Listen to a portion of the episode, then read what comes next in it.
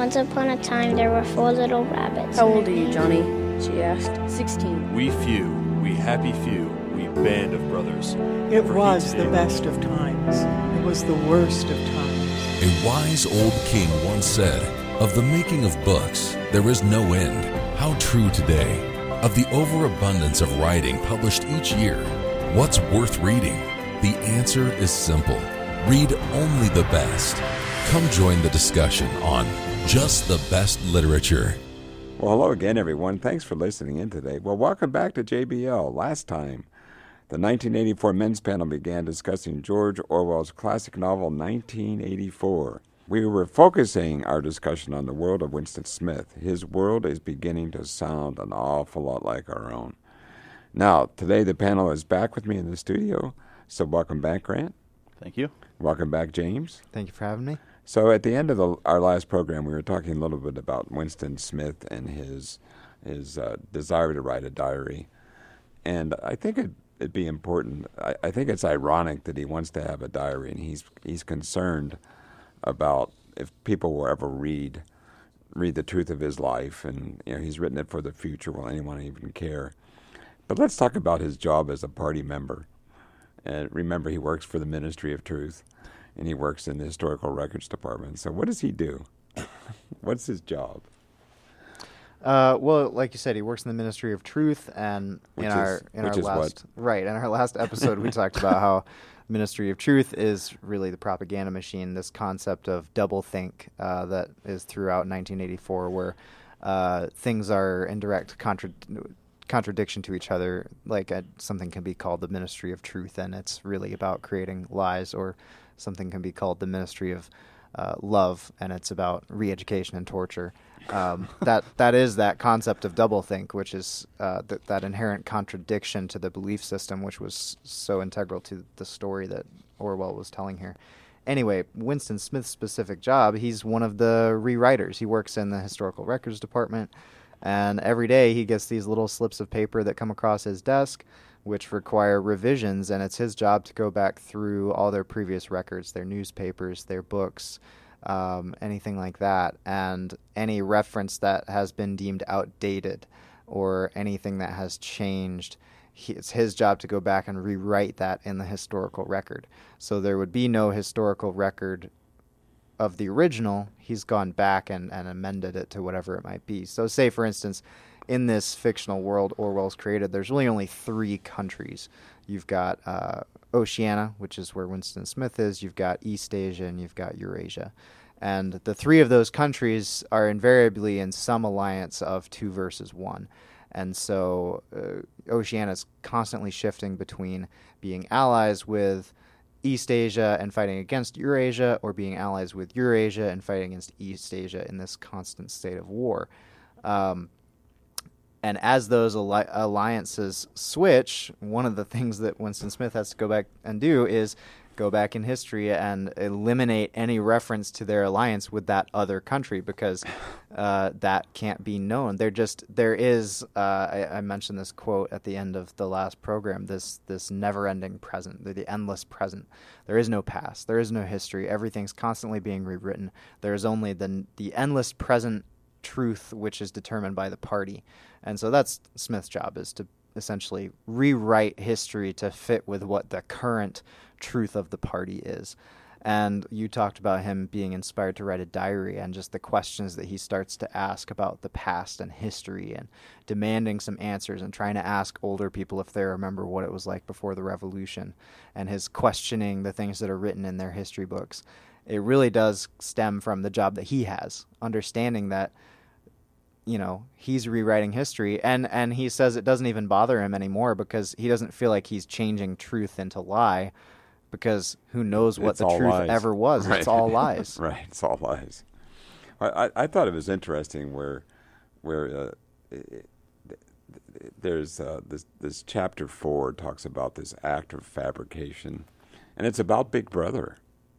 Now that to me is shocking. It's like he has to recur, he has to to rewrite something that Big Brother said to make sure it all fits with the narrative, and uh, uh, he, he says, "Well, how can I do that?" He doesn't know how to do it, and so he just creates this whole new character that never existed.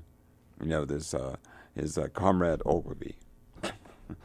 so let's talk about comrade Ogilvy a little bit. He doesn't even exist, and yet, and yet, Winston is creating this whole scenario to cover up what Big Brother messed up. Right. It was just a grand work of fiction because part of his job is also to make certain people disappear. So if anyone commits treason against the party, so called, and who knows if they actually committed treason at all, but those people have to be completely erased from the historical record.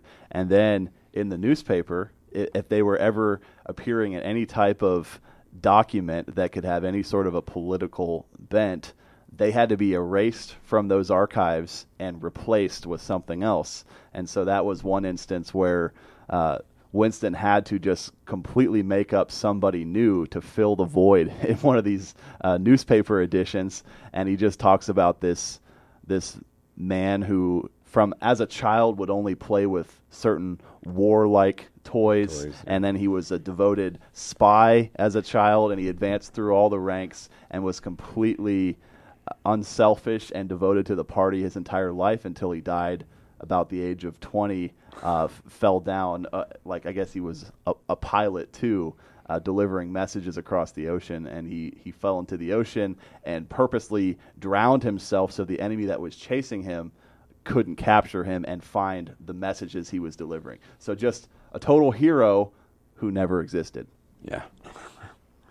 so so the thing is is you know, one of the things that I think is hilarious after reading this, it's not really hilarious, but it's true, is that that President Trump is the only one, other than maybe people on Fox News, that's willing to stand up and say, people are creating fake news all the time.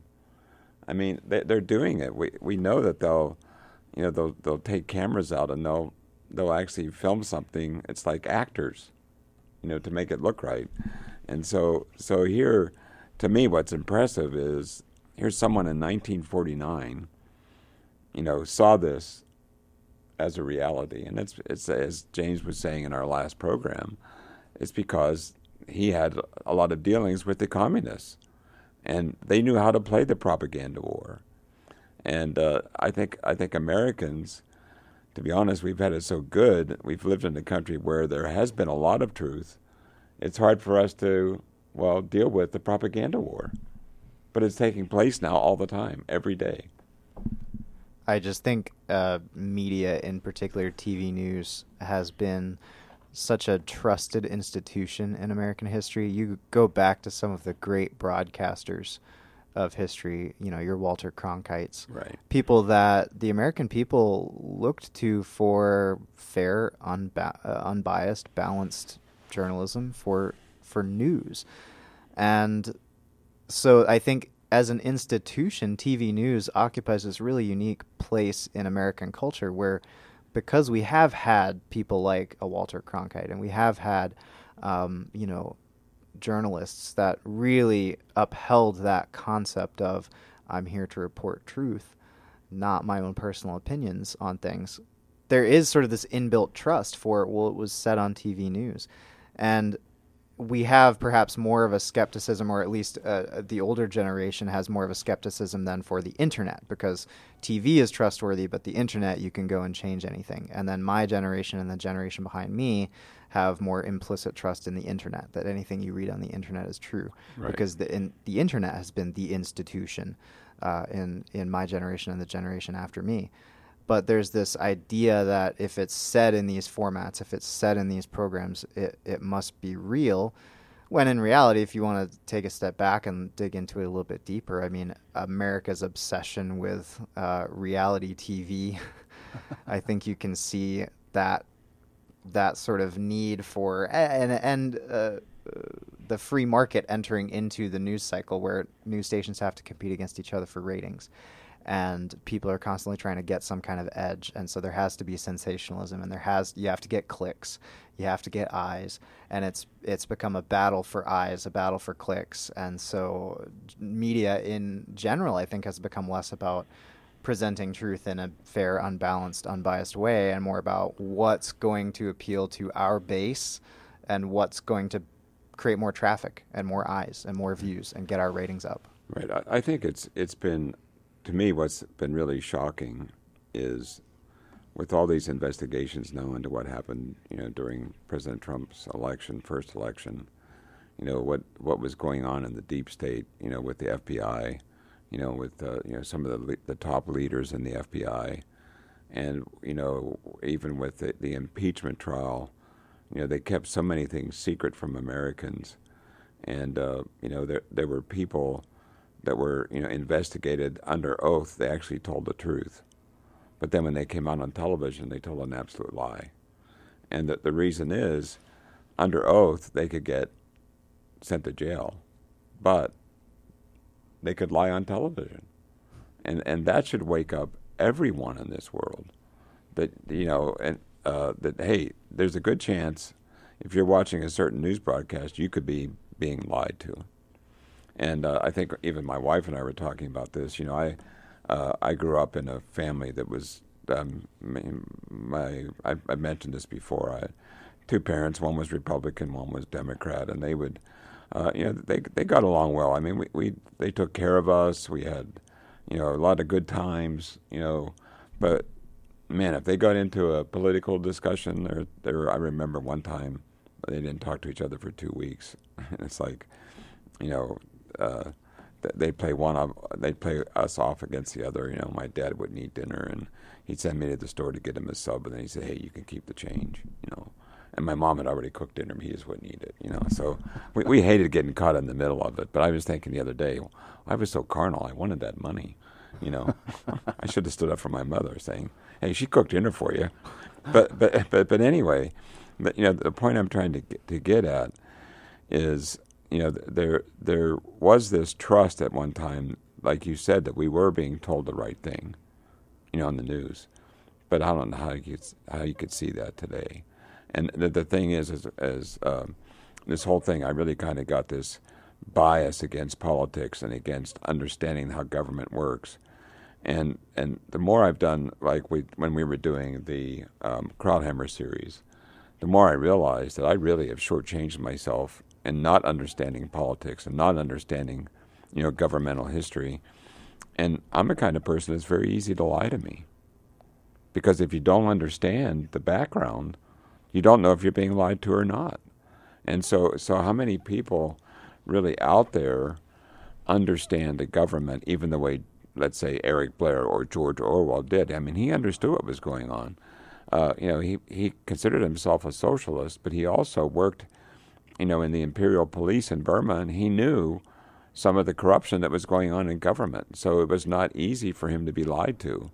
But he saw where a lot of people were easily, you know, easy targets for the lies. And you know, the governments have, have all done it. They've all done their propaganda.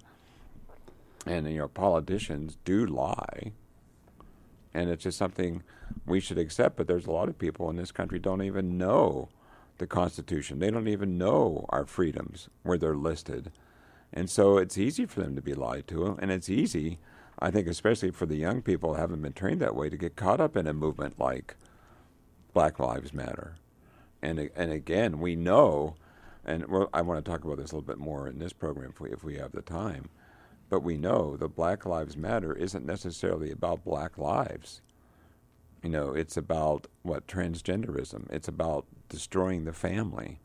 You know, it's about destroying the nuclear family. And it's like they have an agenda, but they don't want you to know their agenda. Well, and and we talked about this in the first program with these three uh, sort of rallying cries, the three sort of mottos of this Orwellian society in 1984. Um, and we talked just briefly about the power of sort of those rallying cries, the power of those phrases. And uh, language, I think, is a really big theme through 1984. We've we've touched on it from times, just Newspeak and uh, you know changing words that were acceptable, and and Mr. Turgeon mentioned cutting words out of the vocabulary and things like that. And the reduction of the vocabulary was a very important part of Big Brother's government. They were constantly paring the vocabulary down. They were constantly producing new dictionaries and cutting words out And so people like Winston Smith had to constantly be up on the Newspeak. What was the new version of the language? What words had been cut out of the language and deemed unacceptable? And it was interesting to me as well because it makes me think about some of the things we see in society today that they specifically made use of um, abbreviations. That a lot of things in that society were abbreviated, and and in the appendix to 1984, where Orwell explains Newspeak um, and the different levels of it, he talks about the conscious choice to use abbreviations because an abbreviation even separates that thing even further from the context of its meaning. And and so all of a sudden that word doesn't carry the same contextual meaning that it had before. It doesn't conjure up these images that it would have before. It's just an item. It's just a thing. It's a very utilitarian thing at that. And just, you know, once you can control language, you start to be able to control thought. And that's kind of the big brother aim there was how do we control thought? How do we change people's thoughts? If we want people to not think these things, let's just remove those words from the vocabulary. And in a couple generations, that concept won't even exist anymore, which Mr. Turgeon touched on with freedom.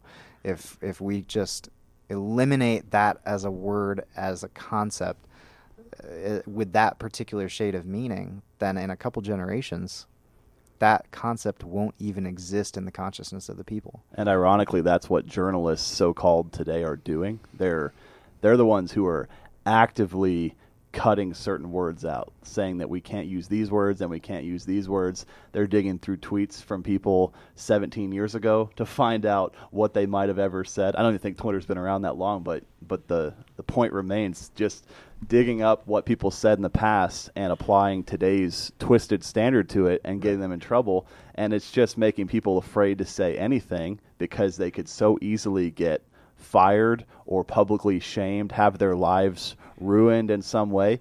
And that's not journalism at all, but you see pieces like that every day where they just target someone and try to destroy him. It's just it's just unbelievable that that is what passes as journalism. A lot of it just has to be laziness where they just sit at home and they watch a, a video of a speech they write out a transcript of a small part of it, then they write something snarky, their own personal opinion, and then they post it, and that's it.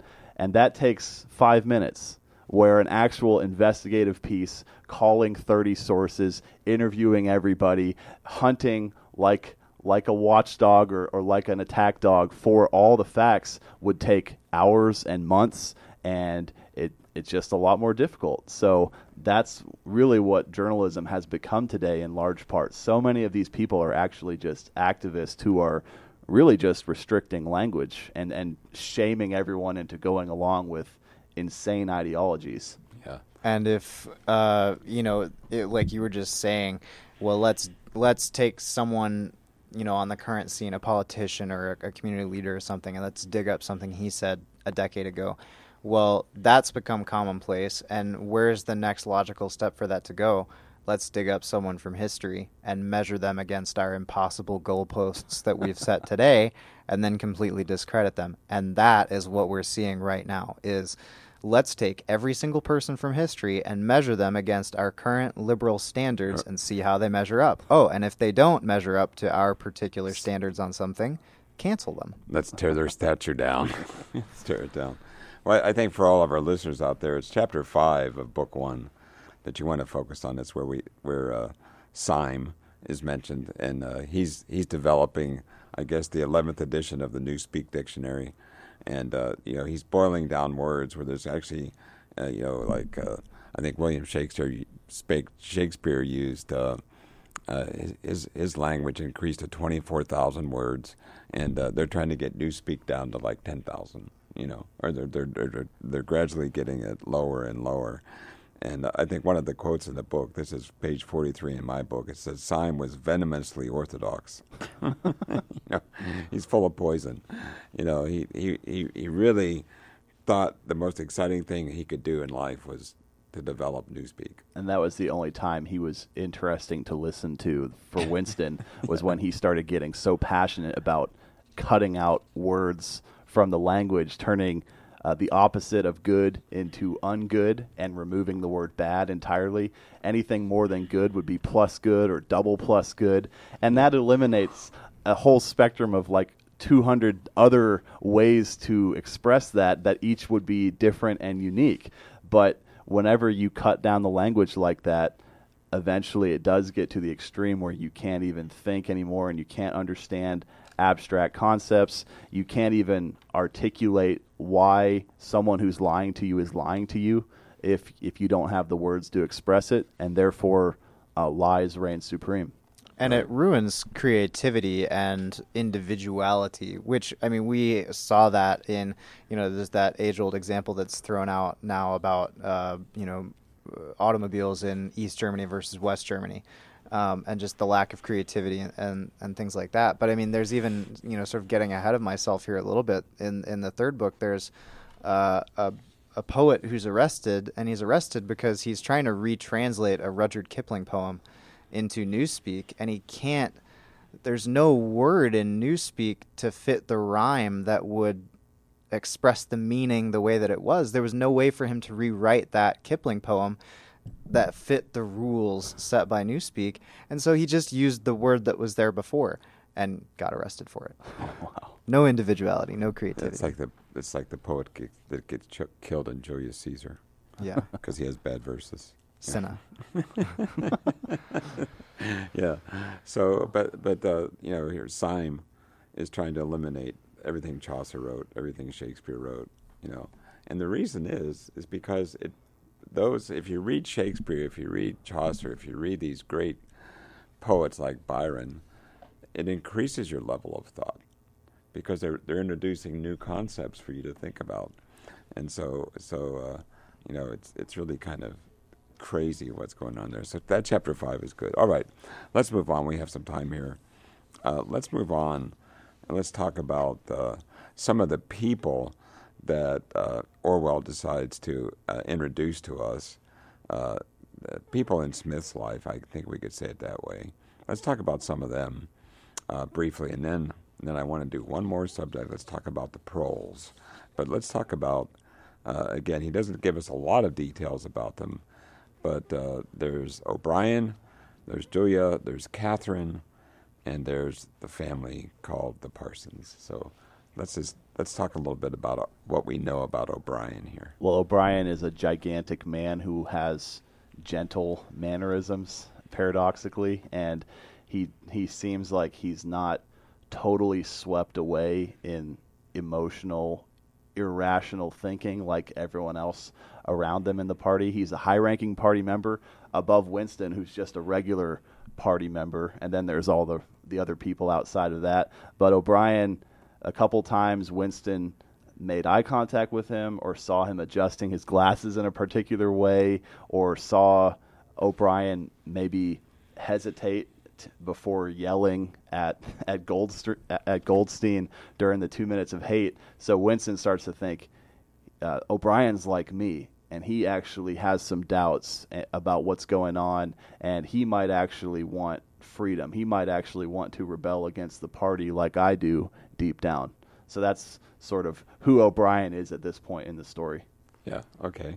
And then All right. we've got Julia. She comes in in this book one. She's a, a girl that I think works in the same area, but doesn't work closely with him, if I remember she works in the fiction department. Right, that's right. and so he sees her because they work, they both work in the Ministry of Truth, just in different departments. He sees her every now and then, and he keeps running into her in different situations, sees her in the streets, and he just has this general mistrust of her, and it kind of turns into a real hatred, even, um, where he thinks she might be a spy, he thinks that she might be thought police, she's trying to follow him something like that. And uh, anyway, so she's a character that we'll learn a whole lot more about in book two, so I won't spoil any of that. Um, but she is brought in as sort of then this uh, antithesis to an O'Brien. O'Brien is somebody Winston feels like this is somebody trustworthy, somebody I can align myself with. Julia is somebody that he does not trust, that he in fact has a hatred for because he thinks that she might be thought police looking to catch him in his uh, in his rebellious thoughts. Right. The the the other I maybe I'll just mention Catherine really quickly. I mean, we've read this before, all of us, and uh, I forgot about Catherine. I forgot that he was actually married. She doesn't come up very much. No, Yeah.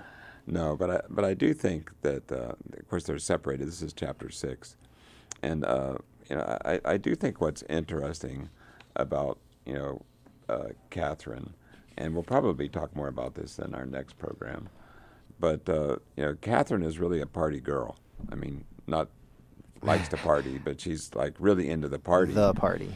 And the the, the thing is, uh, there's this whole section in chapter six where he, uh, uh, again, we'll probably save this for the women's panel, but uh, um, she's really totally indoctrinated uh, uh, by the party, and as as as married couples, their their only job in their marriage is to produce children for the state, and they're not allowed to have love. They're not allowed to enjoy sexual pleasure. It's just totally has to be very clinical. You produce a kid, and if you don't produce a kid, you don't have a marriage. And and the the thing is, if you if you look at Black Lives Matter, now remember, a, a lot of it is to support the LGBT community, and the only way they can get kids is either through artificial insemination. And and even in the book, it's called ArtSem for Newspeak. you know, artificial insemination, uh, or they have to adopt. And so, so um, you know, it's you can see how it's affected him. You know, in his life because he still wants to love somebody. I mean, he wants to fall in love. He wants to be in love. He wants to have a loving relationship with a wife, and he can't have it in that society or what it appears. We'll just leave it at that now. So, so okay. Now let's quickly talk about the Parsons. This this has got to be the comic relief in the book, as far as I'm concerned. Right. So there's this family, uh, the Parsons family, that lives right down the hall from Winston, and there's Victory this Mansions. really, really hefty fella who's the dad, and he's he's completely in love with the party, doesn't know anything better than what the party indoctrinates him with. Then you have the mother who is like a thin, frail, broken 30 year old woman who seems like she's far older because of her miserable life. And she just seems like she's constantly terrified of their two children. They've got a nine year old boy and a seven year old girl.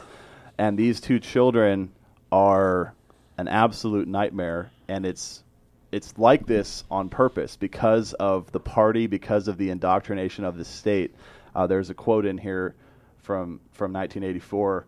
Uh, it says, "By means of such organizations as the spies, they were systematically turned into ungovernable little savages, and yet this produced in them no tendency whatever to rebel against the discipline of the party. So the children were at any time able to just snitch on their parents, even if their parents did nothing wrong. Their parents had to make sure they pleased the children at all time at all times, basically served at the whim of their children, or else the children could turn them in and their parents would disappear forever. And this is what these children were taught by the party in these groups like the spies and, and other groups as they got older. So these children didn't have any discipline or child rearing because the parents were afraid of getting turned in, or else the, the at least the mother was. The father was too dumb to realize that that was even a possibility. But it's interesting because today you hear politicians say things like it takes a village to raise children. Well, what happens if you turn children over to the state? The family disintegrates. Oh yes, yes. Well, you know, it's interesting. It's like the, I always think of climate control kids. you know, eventually they're going to turn their parents in if they're not if they're not uh, being really serious about climate control. Well, unfortunately, that's all the time we have for today's program. So next time we're going to move on to book two of the world famous classic 1984 by George Orwell, and we're going to invite the women's panel in to talk about book two. But I just want you to know that uh, uh, James and Grant are coming back for book three, and so we'll probably get into more discussion then on the proles. So the next two programs will feature our women's panel. The first selection of our summer series has some eye-opening instruction as to what is happening right now in the Western world governments and also on your nightly news. So you can buy 1984 at Amazon.com. You can find a used copy of the book at abebooks.com. And of course, you can check your local library. So please write me any comments you may have to jbl at pcog.org. You can follow JBL on Twitter at jbliterature1. You can also follow JBL on Facebook. Simply search for just the best literature. So until next time, keep reading.